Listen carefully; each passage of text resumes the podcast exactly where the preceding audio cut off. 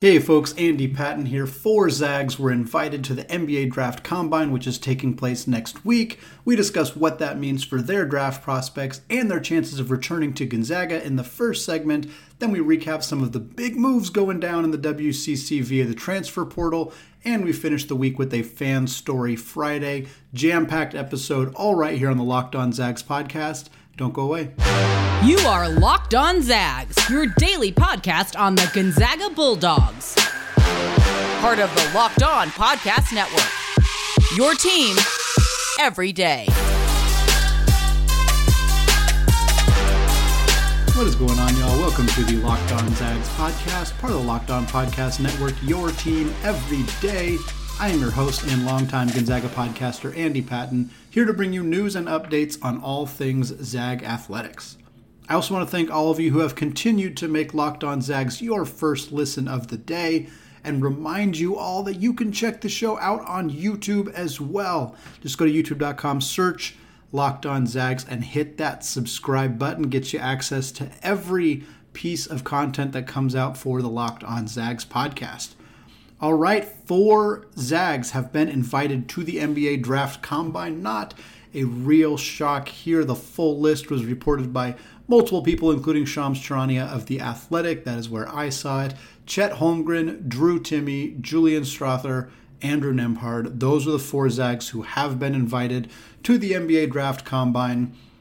Again, the Combine is just an event for draft hopefuls to have, to show up to work out in front of teams and scouts and general managers and so on and so forth. So of course, anybody who has a fairly good chance of getting selected in the NBA draft gets invited. I believe there was over 60 people invited. I think it was like 72, somewhere between like the mid 60s to 70 or so in there. So obviously some guys who got invited who are not going to get drafted, likely some guys who are going to get drafted who weren't invited in the first place. That's just the nature of how drafts work, especially since we're more than 6 weeks away. So lots of chances for guys to potentially move their draft stock up or down in the coming weeks for the Zags, I think the only particularly noteworthy thing here, there's obviously no surprise that Chet Holmgren got invited. There's no real surprise that Timme and Strawther got invited. Andrew Nembhard getting invited is not a shock either, although it doesn't really say anything about whether or not he's coming back because Andrew Nembhard cannot come back. He does not have the ability to make that decision because it was his third time declaring for the NBA draft. I sincerely hope Andrew Nembhard gets drafted or at least gets signed, but there's not really anything we can glean from his potential ability to return or not. However, that is not the case for the fifth Zag. There was five, as many as five, who could have been invited to the combine. Only four were invited. The fifth, who was not, is of course graduate transfer guard Rasir Bolton. Bolton does have a year of eligibility remaining because of the rules surrounding the COVID nineteen season and how that went down. So Bolton could return to Gonzaga. He did not enter his name in the transfer portal. So at this point, his options are effectively play professionally, come back to Gonzaga, that's it. He could he could still enter his name in the portal because he's a grad transfer. I believe that he would be able to apply for a waiver and potentially play right away. I do not think that that situation is happening or particularly worth exploring. Bolton is either playing professionally or he's playing at Gonzaga. My primary assumption throughout the offseason since the season ended has been that Rasir Bolton is not coming back. However, there's been some some rumors, some rumblings, some things kind of out in the out in the lithosphere that indicate that it's at least possible that Bolton would come back. He obviously loved his time in Spokane. He had an incredibly successful season, so his performance on the court was as good as it's ever been, and he was dang good at Penn State, and he was dang good at Iowa State too. But from an efficiency perspective, he was the best he's ever been at Gonzaga. He was playing a more complementary role, but it really allowed him to excel at the things that he excels at, which is outside shooting and getting out in transition and scoring out on the fast break. He's also a much better defensive player than he was advertised prior to coming to Gonzaga, probably a product of getting to play more of a complementary role on that end of the floor as well. But I don't think that fans should necessarily operate with the assumption that Rasir Bolton is gone which is what I had been doing up to this point. It sounds like there's a fairly reasonable chance that he comes back. Now, That is going to sh- depend on a lot of other factors. We've heard the Zags are strongly connected to a pair of transfer targets in Tyrese Hunter, who's coming from Bolton's old school Iowa State, as well as Kevin McCullar from Texas A&M. Both of those guys, or excuse me, Texas Tech, both of those guys if they were to come to Gonzaga, would l- probably make it less likely that Rasir Bolton is going to return. The, the guard room is already pretty full at this point. We know that Nolan Hickman and Hunter Sallis are coming back. They're taking on very big roles next year after playing more limited roles as freshmen last year. Dominick Harris missed all of last season with an injury. He is expected to be healthy and a significant contributor for this team next season. And then again, if Tyrese Hunter, if Kevin McCullar, if either of those guys were to come to Gonzaga, that is pretty much your entire guard room. Now, the Zags could play much more three guard lineups next season. It's something we saw a fair amount from them this year, but because they had three bigs that they wanted to play pretty consistently in Drew Timme, Chet Holmgren, and Anton Watson, we rarely saw lineups with three guards and a forward a la the 2020 2021 Zags, where they pretty much always ran three guards and Corey Kispert at the four. I thought we'd see more of that last year with Julian Strawther at the four and then three guards in the game. I'm guessing they probably would have done that more had Dominick Harris been healthy, but him not being in the game and Chet and Drew obviously being such incredibly significant parts of what Gonzaga was doing on both ends of the floor last season, it made more sense to run some more traditional two guard, one forward in Julian Strawther, and then two big lineups. So we'll see kind of how this shakes out for the Zags going forward. Uh, Drew Timme and Julian Strawther are obviously significant question marks for this roster. Both of these players have the ability to return. The Zags getting both of them back makes them national championship contenders once again next season. The Zags getting neither of these guys back, they're still going to be good. Don't get me wrong, but they're going to have some. If they don't get either of those guys back, then it's imperative that one of at least one of Tyrese Hunter or Kevin McCullar comes to Gonzaga. They don't play the same positions necessarily. Both of them are more traditional ball handling guards. But if neither Strawther or Timme comes back, the Zags need to get talent on this roster. They can figure out how they're going to put all the pieces together at a later time. But right now, the, the primary goal should just be to figure out how to get as many talented players in a Gonzaga uniform as possible because we don't know what's going to happen with uh, with Drew Timme, with Julian Strawther. We know Chet Holmgren's gone. We know Andrew Nembhard's gone. We're not sure what's going on with the other two guys. And frankly, we're not sure what's going on with Ros Bolton either. So there's three guys who are kind of all up in the air right now, as well as the two transfer targets in Hunter and McCullar. And of course, there's a whole lot of other transfers out there too. The Zags have kind of narrowed in on those two, these two guys, and that's who we've been talking about a lot on this podcast. But there are a whole there's a pretty good chance that somebody will be on Gonzaga's roster next season that we haven't talked about on this podcast, that the fans are not thinking about. Ros Bolton committed to Gonzaga very late in the kind of portal era last season. Ryan Woolridge, Admon Gilder were late additions to Gonzaga's roster. Like this stuff doesn't all happen right away. And obviously, Efton Reid is the first big fish to fry for the Zags this offseason, but he probably won't be the last whether it's Hunter, whether it's McCullar, whether it's somebody else, I don't think Gonzaga is done adding to their roster, and I don't think that the G League com or excuse me, the the NBA draft combine is necessarily any indication that Drew Timme is more or less likely to leave, that Julian Strawther is more or less likely to leave. These guys are always going to get invited to this event. This is always going to be what happens. If you are a player that is occasionally showing up on mock drafts, if you are a player that the general population thinks, hey, there's a decent chance that that guy is going to get drafted, then you're probably going to go and get invited to the NBA draft combine. So I don't think this necessarily says anything about those guys in particular. It's not great news for Ros Bolton uh, if he was really hoping to find himself getting selected on draft day, which I'm sure that he was. Uh, this is kind of a, a bit of a bummer for him. Whether it means he's more likely to come back is not something that I feel confident making a prediction on just yet, but I don't think it hurts. I don't think it hurts uh, his decision making in with regards to whether he's going to return to Gonzaga or not.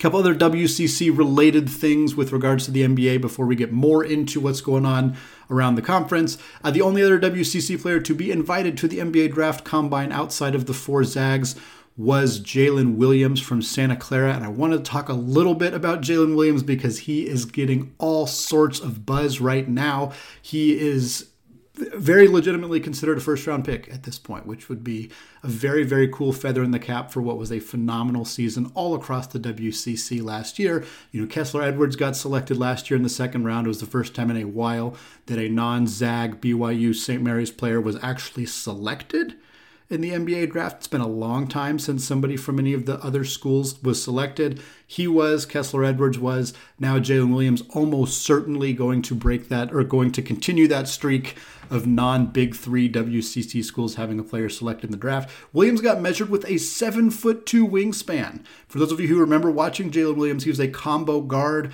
outstanding outside shooter, a very, very, very good spot up shooter, a very, very good three point shooter, good at getting to the rim, just a well rounded offensive player who showed promise on defense. And now you're talking about a guy who's six six with a seven foot two wingspan who can shoot it like that.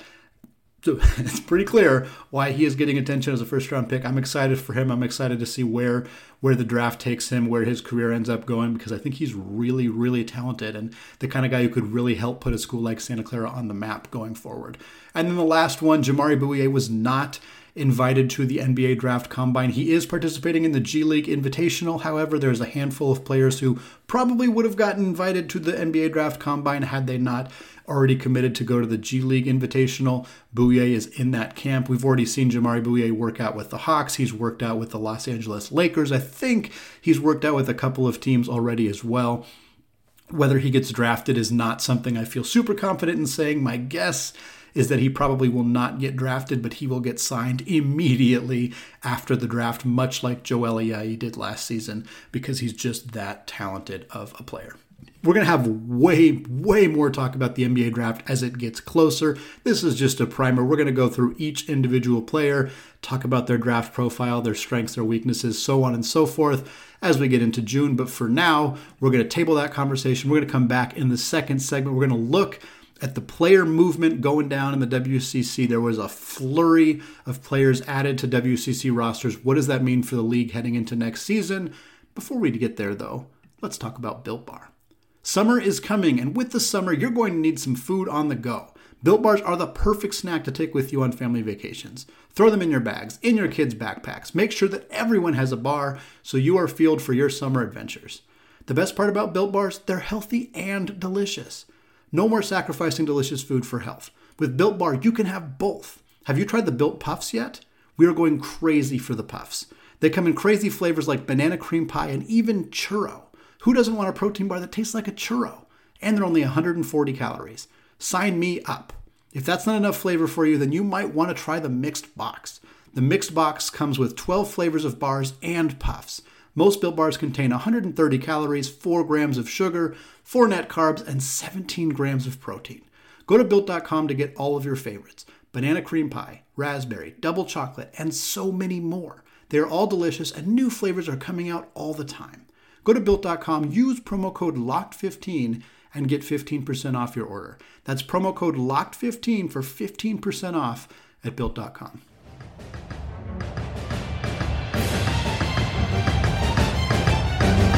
All right, segment two, still Andy Patton, still locked on Zags, and we're still talking WCC hoops. We're taking a look at the last 10 or so days of action in the conference. A ton of big additions via the transfer portal. It's going to change the way the league looks significantly next season. We'll start with the Dons of the University of San Francisco. The biggest news for them was not a new player getting added, but the return for Khalil Shabazz. Shabazz announced after the season he was planning to stick around at San Francisco for his final year of eligibility, and then he somewhat suddenly entered the transfer portal after a few weeks of being stagnant at USF. It looked like he was primed to either potentially follow his former head coach, Todd Golden, down to the University of Florida, or maybe he was going to head home to Seattle. He's a Seattle native, Rainier Beach High School kid. Maybe he was going to go to the University of Washington and play at that level. But instead, Shabazz decided to make an announcement saying that he's not, in fact, going anywhere. He is going to stay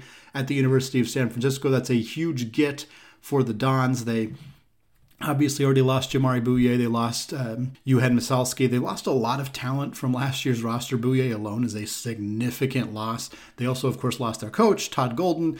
So there was a lot of thought that maybe USF would kind of plummet back down. I never really bought fully into that. A, their complementary pieces were very talented last year, and B, USF hasn't been at the bottom of the WCC for decades. So like people are like, oh, they're gonna they're gonna be last in the WCC again. It's like they were they were never last. This was never really where they were. They were always like fourth, fifth, sixth, somewhere in that range. And then last year they kind of made a strong push forward and brought the bottom of the conference up significantly with how they played. But this isn't like a bottom. This isn't the story that Portland has, where they went from literally the bottom to being a more mid-level team. USF has always been one of the better teams in the conference, and that's going to be the case again next year. Shabazz averaged about 14 points, three and a half boards, two assists last year.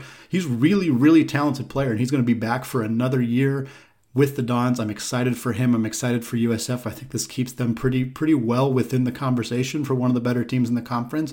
And beyond that, they also added Marcus Williams. They didn't just get Shabazz, they also added a young man who's transferring from Texas A&M, but he actually began his college career at Wyoming. And when he was at Wyoming, he was the Mountain West Freshman of the Year during the 2020-2021 season. He averaged 15 points, just over four assists and two and a half rebounds per game. He didn't do as well at A&M. He transferred to, to Texas A&M after one year at Wyoming. Averaged eight points and three and a half assists for A&M, which is still not bad uh, by any stretch of the imagination. But he was less efficient from three. Just didn't quite have as good of a season. Now he's looking for his third team in three years. It's going to be in San Francisco. He's going to replace Jamaree Bouyea in the starting lineup. Those are really really big shoes to fill. But the team is also bringing back Jordan Rishwain. They're bringing back Gabe Stefanini, their two backup guards from last year. So a guard rotation of exactly the same as last year Shabazz, Stefanini, and Rishwain, and adding Marcus Williams. If he's anywhere close to the player he was at Wyoming, they're going to be in pretty good shape. it's going to be hard to not be. Uh, I'm not going to be too worried about the Dons heading into next year. I think they're still going to be one of the better teams in the conference. Perhaps the biggest upcoming story in the WCC this next season, it looks like, is going to be the Toreros of San Diego. New coach Steve Lavin. Lavin, of course, was the head coach for UCLA from the, I believe, 1996 to 2003. He was also the head coach at St. John's for a while. Has been in the broadcast booth for the last decade or so, now taking back over as a head coach for USD. Super exciting addition to the conference. I'm always a little weary of like kind of retread hires, I guess, in the in the WCC. The biggest success stories we've seen in the conference have been like young, hungry coaches, a la Todd Golden or Kyle Smith or Shantay Legans this past season at UP.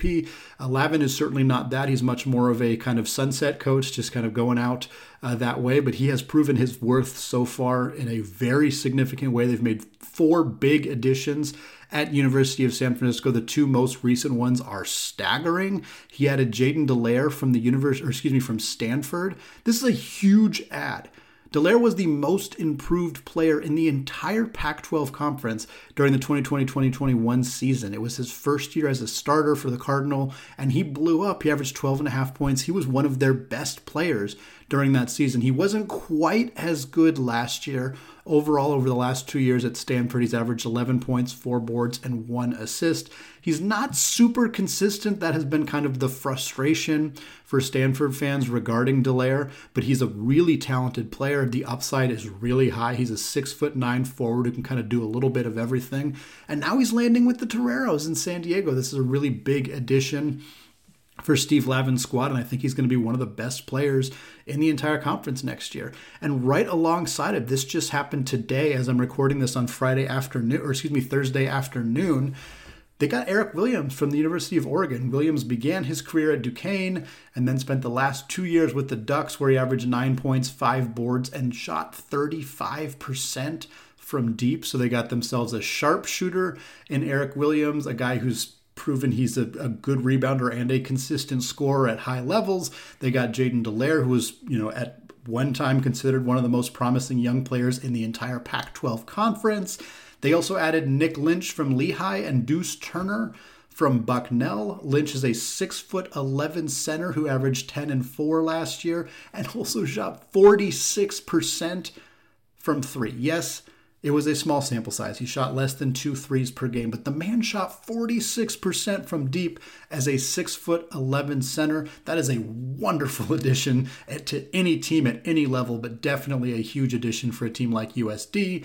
And then Turner was their other guard from Bucknell. Last year was his first and only season in a collegiate uniform. He only played 11 games for Bucknell because of injuries, so it's a little hard to know exactly how good he's going to be, but in those 11 games, he averaged eight points, two and a half boards, and one and a half assists. So another big addition for Steve Lavin. I'm really excited to see what USD can do next season. I think they have a very realistic chance of competing for a top four spot in the conference, maybe even top three if things really fall together well for this team. Lavin's got to prove he can do more than just get kids to come to his school, though. He's got to prove he can still coach at this level, and that'll be the interesting thing to see for this team next year. A couple more quick updates around the WCC. Uh, probably the biggest addition outside of Shabazz's return is Rudi Williams for BYU. BYU desperately needed to replace a lot of production from their lineup after losing Caleb Lohner and Gideon George to the transfer portal, and of course losing Alex Barcelo to uh, to graduation as well. Excuse me, not Gideon George. Seneca Knight is who left via the transfer portal. Gideon George actually returned for the Cougars, but they also added Rudi Williams, and this was the biggest addition for them so far. They needed needed a ball dominant score first guard to come in and replace those minutes from Alex Barcelo. That is what they're getting in Williams. Williams started his career at Kansas State. He played 18 minutes per game for them, averaged about five points and two and a half boards. Then he transferred to Coastal Carolina and he broke out in a significant way for Coastal Carolina. Averaged 15 points, four and a half boards, three and a half assists, one and a half steals. He also shot 45% from deep. Again, Barcelo was one of the best three point shooters in the entire country last year. That's a really, really hard player to lose. And BYU went out and got a similar guy. I don't think Williams is quite as dynamic as Barcelo as a shooter, but he's pretty darn good. 45% is going to get it done. So, a really nice, needed addition for Mark Pope's team. They were starting to look like a team that could fall pretty far in the in the WCC in their final season before moving to the Big 12. But getting a guy like Williams, who has played in the Big 12 before at Kansas State, and certainly proved that he's well worth uh, well worth the investment after his year at Coastal Carolina last year. A couple more small additions. Donovan Williams became the second player from Oklahoma State to transfer to Pacific. Williams only played 15 games in the last two seasons for Oklahoma State, and he only averaged two points per game, but he still comes to Pacific alongside his former teammate Keylan Boone. Keylan Boone averaged six points and three and a half boards for Oklahoma State last year. Very nice for Pacific to add a couple of high major guys to their program haven't been the best program in the conference in a while. They've been one of the worst the last few years, but still seeing them add some guys who can come in and give them some good minutes right off the bat is definitely going to help. And then finally, Pepperdine added Boubacar Coulibaly from USC. Always nice to see teams poaching guys from big programs like USC and big Pac 12 programs in general. Uh, Coulibaly didn't play much for the Trojans. He only played in 21 games over the past two seasons, and he only averaged about one and a half points per game. But he was a high level recruit out of high school. He was a six foot 11 uh, player with really good touch, good feel, and a good shot blocking ability. If Pepperdine and Lorenzo Romar can unlock some of that, he could be a really nice addition for the Waves. All right, we're going to finish out this episode and this week sharing a listener submitted story about their Gonzaga fandom. Before we get there, though, let's talk about Bet Online. The 2022 NCAA tournament is in the books, with the win secured by Bill Self and the Jayhawks of Kansas. While the Zags unfortunately fell short of the game's pinnacle week, that does not mean fans cannot remain in on the action. BetOnline.net is your number one source for all of your betting needs and sports information. From all the latest odds, contests, and player props, you name it. BetOnline remains the best spot for all of your latest sports developments, including podcasts and reviews for all the leagues this season. And it's not just basketball. BetOnline is your continued source for all of your sports wagering information needs, including live betting and your favorite Vegas casino games. Head to the website today or use your mobile device to learn more about the trends in action. Bet online, where the game starts.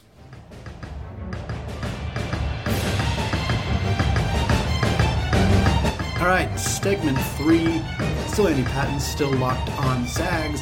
And we're closing out the week with a brief note about Gonzaga's baseball team. I always try to talk about them at least once a week. They did not play last week. They had the weekend off, in part, I assume, because of Gonzaga's graduation ceremony, which was taking place the same week. So they're hosting Santa Clara this weekend. This is a big series for them. They got seven games left on the docket three against Santa Clara, one against the University of Oregon on Tuesday, and then three on the road against the Toreros of San Diego. Seven games to, to cement themselves as people who could as a team who could reasonably host a regional. Right now they're they're on the last line to host a regional with Oregon being the team kind of right below them. So they really need to beat Oregon on Tuesday. That's a really big win for them to pick up and potentially uh, secure their spot to host a regional. Before they get there, they got to get through Santa Clara, 24 and 22 on the year. They're 11 and 13 in conference play. They just got swept pretty badly by the Pilots of Portland over the weekend. They did rebound with a win over San Jose State. This is a really nice weekend for the Zags to pick up three straight victories and head into that Tuesday game against the Ducks with some momentum. All right, we're going to close the show out like we have the last few weeks sharing a listener submitted story. We've been getting so many stories via email, via Twitter DM. Some of you just reaching out to me directly on Twitter, sharing stories of times you've met other Zags, uh, whether it was meeting a player, meeting a, a, former player, meeting a coach, or just meeting Zags fans. And this is the first story that's kind of in that realm that I really wanted to share. It was a beautiful story from Danielle via Gmail, and I'm just going to read her story directly. She said, I would like to share a story of friendship, one created by Gonzaga fans that share their love of college basketball with one another. In 2017, my dad and I had tickets to the round of 32 in Salt Lake City to watch Gonzaga play against Northwestern. We left Boise early in the morning and drove over to Salt Lake for the big game. We were so nervous and excited we couldn't eat our lunch, so we headed over to Vivint Arena to get there as the door opens for the game.